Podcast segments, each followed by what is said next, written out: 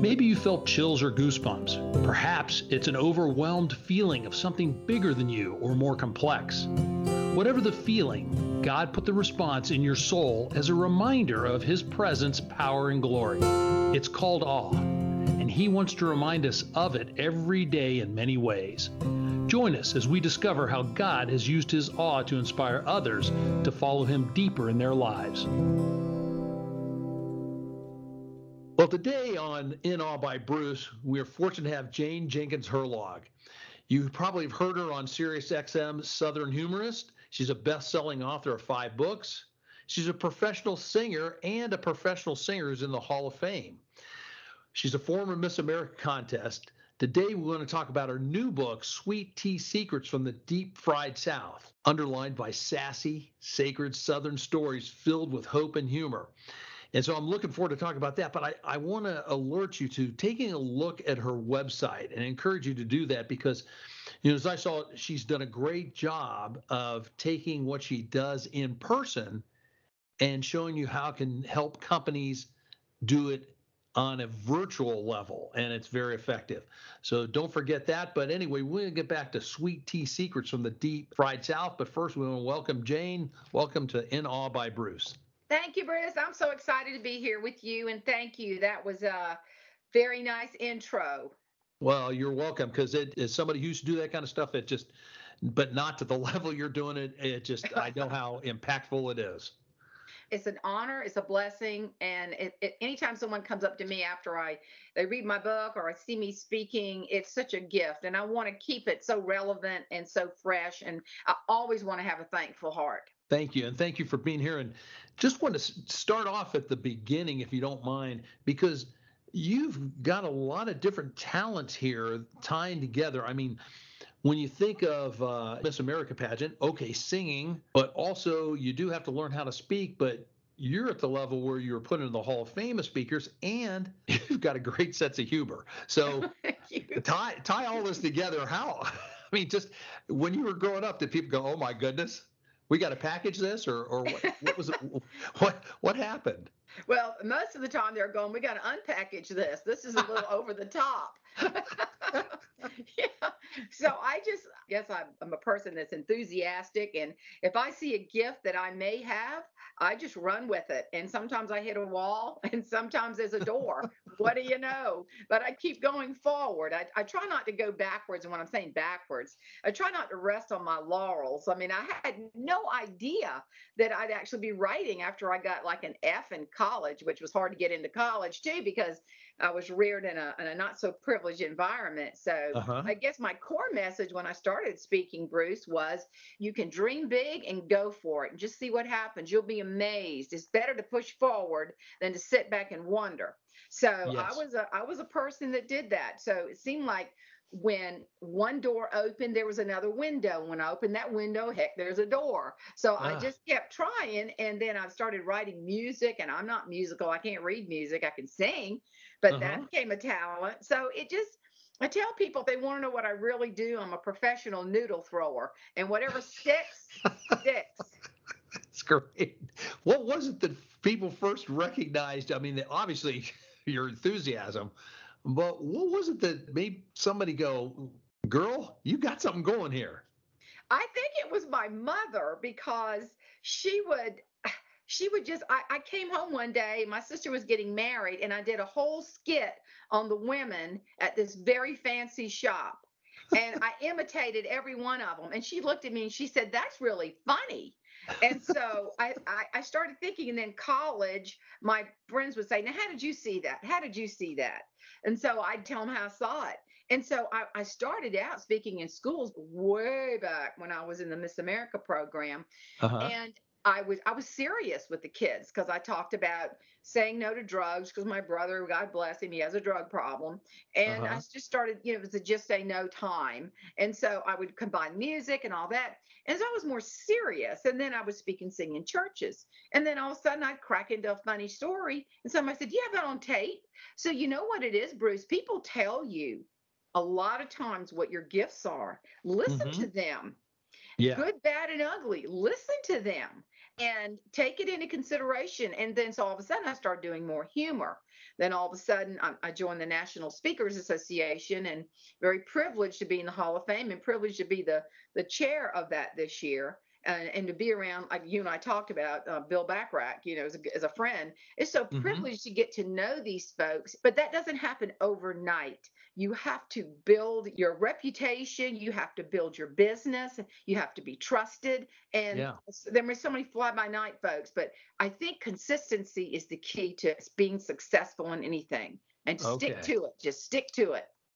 Before we get to your book, I wanted to ask you, as you accumulate the things that you're doing, especially like humor or things to help people with their lives or business, I don't know, is it stick in your head when you have a thought and it holds there? Or I was reading on George Carlin the other day that a guy told him to write anything down as soon as it came into his head, to write it down. And Carlin did that and said that was the biggest thing that helped him in what he did as far as humor. How about you? What helps pull that together for you, or how do you hold that together or keep a finger on it? Same thing. Exactly. Okay. So smart. I don't know if you've seen also the Jerry Seinfeld special, but at the very end, they pull the camera back like a drone, and he is surrounded on a street with nothing but manila folders, and it looks like this massive amount. That's his material. Yeah. And as soon as it comes to mind, he writes it down. You miss some of your best stuff if you think, oh, I'll write that down later. Remember when your children were growing up, Bruce? Yes. And you'd say, oh, I'm never going to forget that. That was so cute. And then later you go, oh my gosh, what was that happened? I cannot believe I missed that. So I'm so intentional about that. I get material from people. I just ask questions. And my favorite, it was like a flight attendant. I'll say, what's the funniest thing you've ever seen? Now, I was told that by the late, great Jeannie Robertson, who's a fantastic Southern humorist. And you get some of the best material from people who work in the public. You just do. So if you can tweak that from just a comedy bit into a life lesson takeaway, that's a gift right there. So now bring us into writing, and then take us into how you came up with your latest book.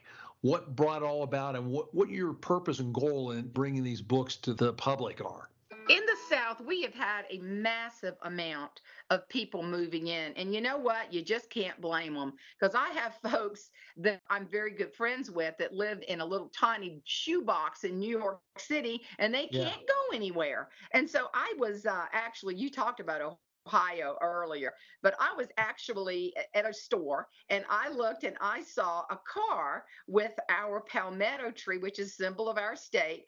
Yeah. And it was in the eye of Ohio. And I went, oh my gosh, that's our tree. And I started thinking, man, somebody's got to write something up to help our newcomers understand us, if they ever will, appreciate us, and enjoy us, because we're different. Because I always say, you know, story is really how we speak in the South. That was one thing. And I'm seeing such a loss of that. Charleston, South Carolina, where I'm a native Charlestonian, I'm seeing a loss of those nuances. Like, this is so crazy. Okay, this is so Southern. But like when I get a thank you note with the word thank you written on it, it makes my skin crawl. I say, you're not supposed to write a thank you note with thank you written on it. So I put etiquette in there, which is over the top etiquette. I wrote funny stories about how my mother told me about the birds and the bees using a pressure cooker. Okay. I've got stories about the anti-Southern sister, who I call the snooty patootie. I got a story about that, and how we don't like them either. So I have really cute stories of my grandmother, who was the absolute sweetest woman in the world, who almost blew somebody's head off with a gun one time. And I learned right then, you can be a sweet Southern lady and a woman, but you can also shift and be tough. And then you go right back. I mean, so I've got a story about that. And that chapter is called When a Southern Woman Womans Up. And we got to woman up sometime. We can go right back to being the sweet person or whatever. And I've got the Gullah culture. I don't know if you're familiar with our wonderful low country Gullah culture. And I wanted to write about that community because my daddy hired so many folks on the farm. They were just a rainbow of people, different, like Hispanic, the Black community, the white community. And daddy just taught us to love everybody and to get along. And so much I've seen in this country has bothered me. And I said, wait a minute, that's not how I was raised. My daddy taught me and my mama, love people, care for people, and just do your very best to be the best version of you, and they'll be the best version of themselves. Don't ever miss an opportunity to help your fellow man. And that's how I was raised. And I hate to just see so much of this unrest. And I think a lot of it's media driven. I think that would be true. But yeah. I had to write about the Black community in my book and what they taught me and how much I appreciate the beautiful style of worship and the way the wisdom. I dedicated it to a woman named Ruth Blodge in the book. And I wrote about it in Gullah. I dedicated the book because she would tell me, don't let nobody take the sugar that God done put in your heart. Now, I mean, that's a little Gullah expression, but man, I take that to heart. I protect myself. That's the only way I can move forward is to remember who I am and who God made me to be. Wow. That's powerful. And the thing is, I've always felt, this is no dissing of us in the North, but I've always felt like the people in the South have a better ability to tell stories. And those stories relate very well to what goes on in life and how to apply them. So tell us a little more. I mean, you've got me intrigued on the Gullah. What else have you learned from them? They have a beautiful, heartfelt style of worship that is just incredible. Mm-hmm. And also, like when I would get sick, and I'd call Tootsie. I'd say, Tootsie, I don't know what to do. Oh, girl, get yourself some tea and toast. Don't forget the ginger ale. Get you some dry toast. She doesn't, that's toast. And so she had these remedies, and she tried to teach me how to make her famous biscuits, which always was an epic fail. I've got a picture of me and Tootsie in this book. Tyndall put pictures. I love Tyndall. They put pictures in the book. And Tootsie and I had a big flour fight, and we're covered in flour. And somehow I kept that picture through the years, and I said, I want that in the book. And they told me to send pictures. So it's illustrated, and it has a sweet tea secret in it. Bruce, it's so cool how they did a little tea bag, and it's kind of slanted. And it says on the little tea bag, always be able to love other people. And it's a sweet tea moment. Now I have sweet tea moments in there, like no other, like that of having a fresh sprig of mint in a tall glass of iced tea. So that's how precious it is to appreciate. And I think really diversity, sadly, I think that word's gotten skewed in my opinion. Diversity to me is sitting back and listening and understanding people. I mean, my best friend is from Washington, D.C., and he is a Black minister. And his name is Willie Jolly. I love Willie. Willie is my go-to. I'll call him up and I'll say, Willie, can I use this? How does this sound? And he'll say, Jane, I'd add that, I'd add this. And he has taught me so much about the culture in the big city. And I've been to his church. I love his church. I love that. I think you grow as a person when you expand your horizons. And those people that live in the box, God bless them. That's their box. They can't move out of that box. That's okay. But realize there are other people that do live outside their box. That's just the way I look at things. And I feel like it's a gift when you can embrace people and listen to people. That's when you understand why. If you just judge them and throw that out there. Now, the Bible says you're not supposed to judge people, but you know what? There's a verse in there about the fruit of the Spirit. I don't know about you, but I am a fruit inspector. I will inspect that fruit. So if anybody's listening, what you're saying is that judge somebody, we don't know their motives, but we can look at the fruit of what their life produces and tell whether we can trust them or not, basically. Absolutely. I'm telling you what, that's about the best verse of scripture. You can be a fruit inspector. If you don't see love, joy, peace, long suffering, if you don't see that, I am sorry. I am not going to have lunch with you. That doesn't mean I don't love you, but it means I don't like you. So I'm not having lunch. Now, lunch is the big deal for women in the South. When you say, hey, you want to do lunch, that's big. That means you, let me tell you something. Can I tell you this? Yeah. So I was on Channel 6 yesterday. Yeah. And I have a whole thing. This is a little local Augusta station. It's a great station out of Augusta, Georgia, because we live outside of Augusta in South Carolina.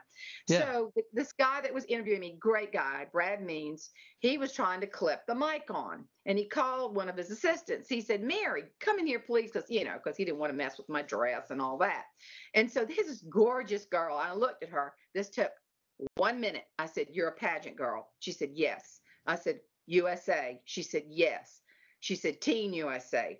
And I said, let me see. Paula Miles, your director. She said, no. Kim Greenwood. That's Lee Greenwood's wife. I said, I know Lee. I was backstage with him and singing at an event recently. I said, I bet you know Dale. She said, I love Dale. It took 30 seconds. And we all of a sudden knew each other. We were hugging, talking about stuff. We had so much in common. Then she pinned the live on, and that was it.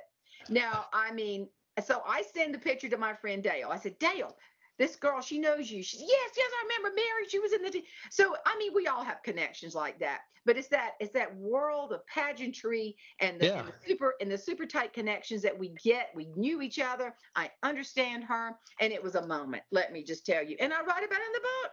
It's called The Southern Sister. When you meet the Southern, and I did that yesterday. It was very fun.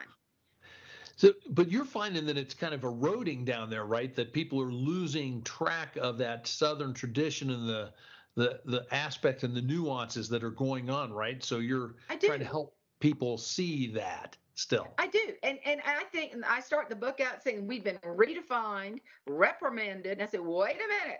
We need a reboot on this. You know, Southern people have a lot to bring to the table. And it's so funny. I had a guy from California. I was speaking at an event, and he came up to me, and I said, hey, you like living here? He said, well, it's okay, except y'all talk funny. I said, well, that's by design. You know that. And so he said, I was at the Water Authority, this cute, really sweet little country lady behind the glass. She said, all right, now, I got all these papers. Now it's your turn. You need to go over yonder. And he said, excuse me. She said, I said, you need to go over yonder. And he said, can you give me that street address? And she said, no, listen to me. You're in the South now. You need to know some things. Definition of yonder. The definition is, it's yonder is any place where you ain't. I love that. Isn't that funny? That is so funny. I love that. Oh, my gosh. I know. And then we talk about grits. And I said, and he said, well, I like cream and wheat. I said, that's Yankee grits. Great day. No. No, we can't have that. So, I mean, I make fun of it. It's very tongue in cheek. It's sassy. It's a little bit on the sassy side. I like sassy. And so it's just fun. I even talk about my cover dish at the church, how sacred the cover dish is. Oh, my gosh. And you might get relegated to the back of the table and worse on the back of the counter, behind everything, you know. So there are the whole nuances of the cover dish culture. So I put that in there. Southern football games, gracious. I've been to Columbus and seen Ohio State's entire school is Columbus. Just about, you know. Yeah. So y'all, people outside of the South, of course, it's just a religion. So that's a whole funny thing about Southern football games. And we tailgate by Danny Ford in his manure-covered truck. We smell him before we see him, you know. So Danny was a national championship for Clemson Tigers. So it's fun to see Danny, and so I write all about that too. It's just the stuff to me that's synonymous to our area, and not just in Charleston, but all over in the South, what I've experienced in my travels. Tell me a little bit more about, you put in there that you're from the low country of South Carolina, right? I am. Help people understand, what does that mean, and how did you grow up, and maybe how that played into all this that you have going on with yourself? Well, I think many of us, if we're privileged, grew up down a long dirt road. Daddy was a tomato and cucumber farmer. We lived in an old tenant house that Daddy fixed up.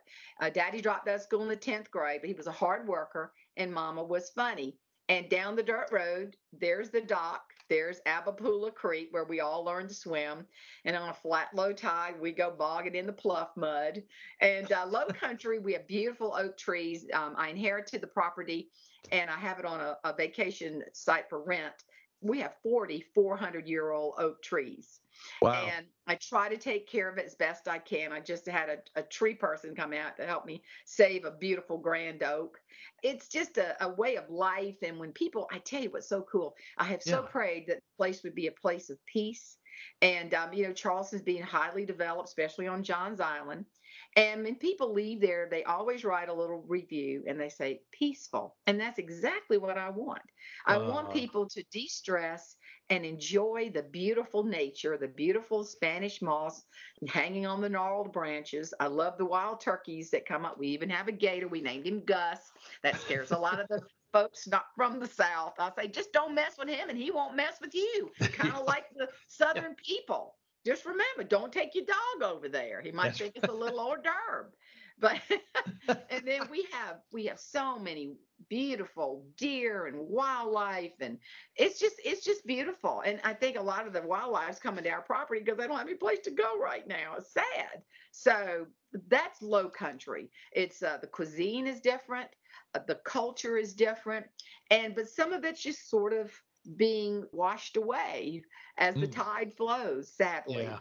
So we want to try to keep that alive and relevant, and we want to remember who we are. Kind of back to that, what your Gullah friend told you. Never forget who you are. Never forget who you are. It was Tootsie's way of helping me.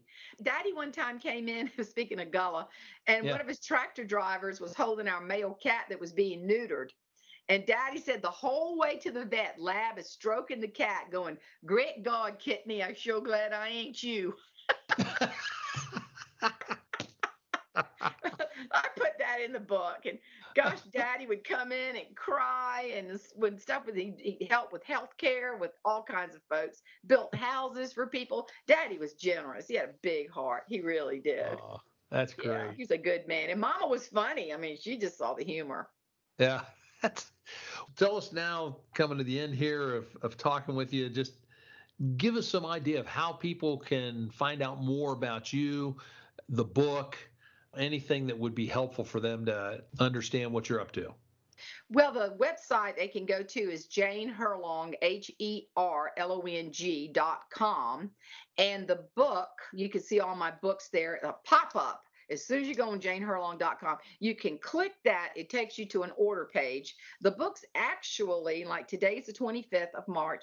I'm getting my shipment Monday, which is great, but they're telling me the actual release date is on the 19th of April. And yesterday after I went on Channel 6, I stopped by Barnes & Noble. They've got an order. It's going to be on the shelf. So the book is going to be sold. Of course, Amazon is always present, but it's going to be in Lifeway, Amazon, Barnes & Noble, Books A Million. It's just a ton of places you can order the book. So that's very exciting. And I think people will laugh. I know that when my husband, he's head of the symphony in Aiken, this was wrong. And we had the Messiah. Well, I got my one copy of my book. So I took to the Messiah at the Catholic Church. Thomas said, "Don't you dare let people look at that book. They're going to be worshiping." I said, "Well, okay." Of course, I didn't listen. And all those women from all over the country, all from the north, they were going, "Oh my gosh, I can't wait to get this book." They loved it. Of course, Thomas is still upset with me about doing that. But, I was so excited when everybody see my book. So it's going to be everywhere where books are sold. Great. Last question I have for you. Does your faith tie into this? Yes, but I don't beat people in the head, because don't expect me to preach. I am not a preacher, but I do believe in the biblical principles, and I am a Christian, and I think the takeaways, like a merry heart doeth good like a medicine, that's not specifically in there, but I love that biblical principle. I love whatever a man thinketh in his heart, so is he. I've got a story about that. A friend of mine looked on his dog tags and thought God was telling him to be positive, and it was his blood type. It's a long story, but it's cute. So I love stories, and I love takeaways, but no, it does not browbeat anybody. It's just good common sense. Even if you aren't a biblical person or don't care, it's proverb-y, if I mix. It's just solid advice based on biblical principles, but it's funny. You can read and go, "Oh, that was funny." And then I have my speech title. I have a speech called Sweet Tea Secrets from the Deep Fried South. And then I have a comedy show I'm doing on traveling around doing comedy theaters, and it's called Sweet Tea Tunes, Southern Fried Humor. So it all funnels together, if that makes sense. Yeah, no, that makes plenty of sense. Thank you, Jane, for being on and giving us just the enthusiasm and the humor and everything that you have. And we'll pray for the success of your book, and that more people can understand those in the South, and also just enjoy all the great stories and insights that you have that can help them. Thank you, Bruce. You're a sweetheart. Can't wait to hopefully we'll get to meet one day, because we think we're kin. That's good. That's right. I've still got my Welsh flag flying out there from St. David's Day on March 1st. So I have my Welsh skirt. All right. Yeah, I got my pattern. All right. Well, Jane, thank you so much. God bless you, and we'll talk to you soon. Thank you, Bruce. Appreciate it so much. All right. Bye-bye.